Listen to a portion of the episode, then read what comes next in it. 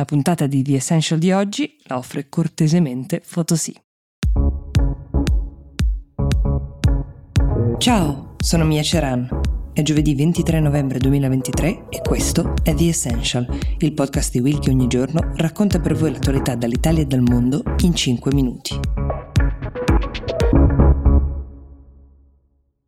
Parte proprio oggi il cessate il fuoco che durerà 5 giorni o almeno così si spera, concordato tra Israele e Hamas. I termini dell'accordo sono questi, 50 dei 239 ostaggi israeliani che sono in mano a Hamas dallo scorso 7 ottobre in cambio di 150 prigionieri che sono detenuti nelle carceri israeliane, principalmente si tratta di donne e minori palestinesi. Sono in molti a festeggiare in questo momento, ma sarebbe un po' ingenuo pensare che questa tregua sia un passo concreto verso la pace. Il numero di ostaggi israeliani che sono ancora nelle mani di Hamas resta molto alto, così come la stima dei palestinesi, principalmente civili, uccisi nelle ultime settimane nell'offensiva che è stata lanciata da Israele. I morti sono tra i 13 e i 14 mila si stima.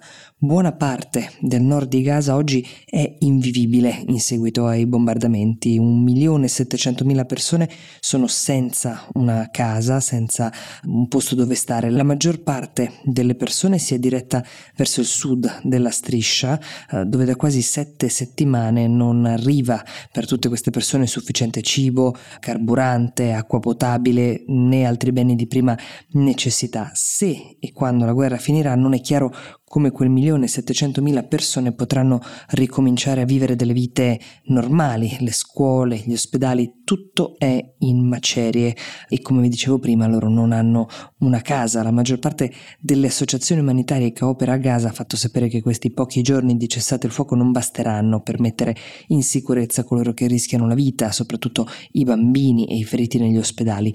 Dall'altra parte, delle 239 famiglie i cui cari sono ancora ostaggio di Hamas a Gaza questa notizia dello scambio offre sì un certo sollievo, i nomi di coloro che verranno rilasciati non verranno resi noti, almeno questa è l'intenzione di Israele, fino a quando gli ostaggi stessi non saranno al sicuro, fino a quando la Croce Rossa non li avrà presi tutti in carico al valico di Rafah dove avverrà lo scambio, sempre che non ci sia la volontà di Hamas di rendere noti i nomi prima.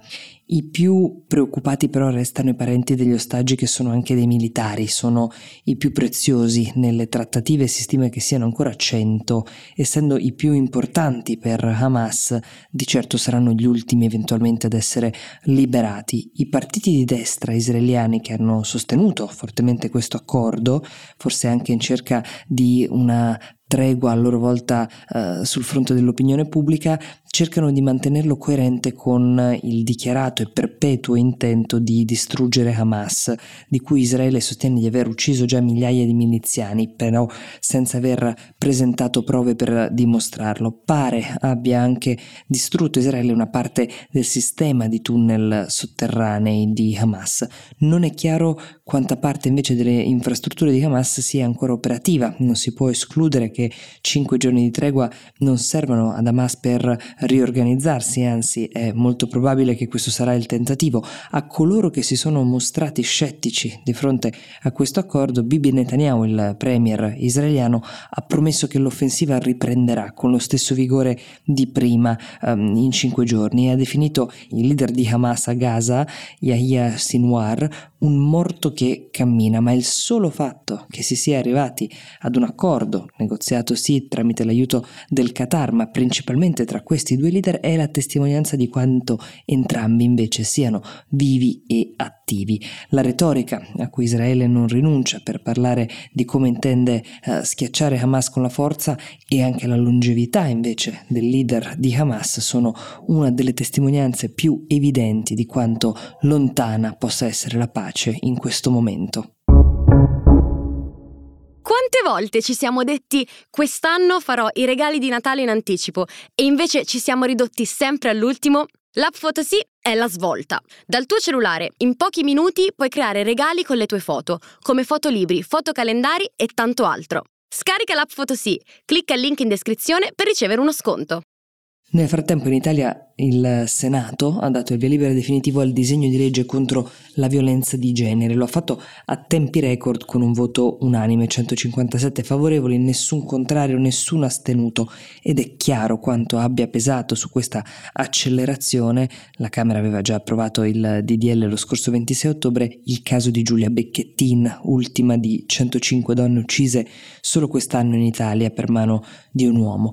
Questo disegno di legge firmato dalla ministra Eugenia Roccella, eh, ministra della famiglia, contiene 19 articoli che hanno varie misure per rafforzare il cosiddetto codice rosso che invece già era stato introdotto nel 2019. Si tratta sostanzialmente di provvedimenti soprattutto in ambito penale e processuale che potenziano le misure di prevenzione, accelerano le indagini in fase cautelare, permettono l'arresto in flagranza differita in 48 ore se ci sono delle prove video, fotografiche o dei messaggi che dimostrano la violenza e anche il divieto di avvicinarsi in un raggio di 500 metri a dei luoghi frequentati da una donna che abbia subito minacce.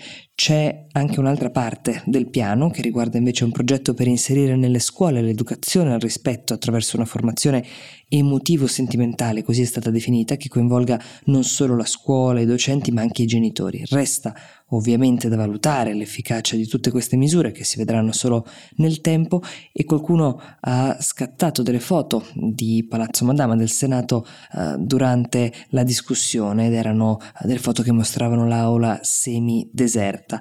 Almeno per una volta però sulla scia di un omicidio che ha scosso il paese intero la politica ci ha risparmiato la coda di polemiche e uh, battibecchi. È poca cosa, ma è una partenza. The Essential per oggi si ferma qui, io vi do appuntamento a domani e vi auguro una buona giornata.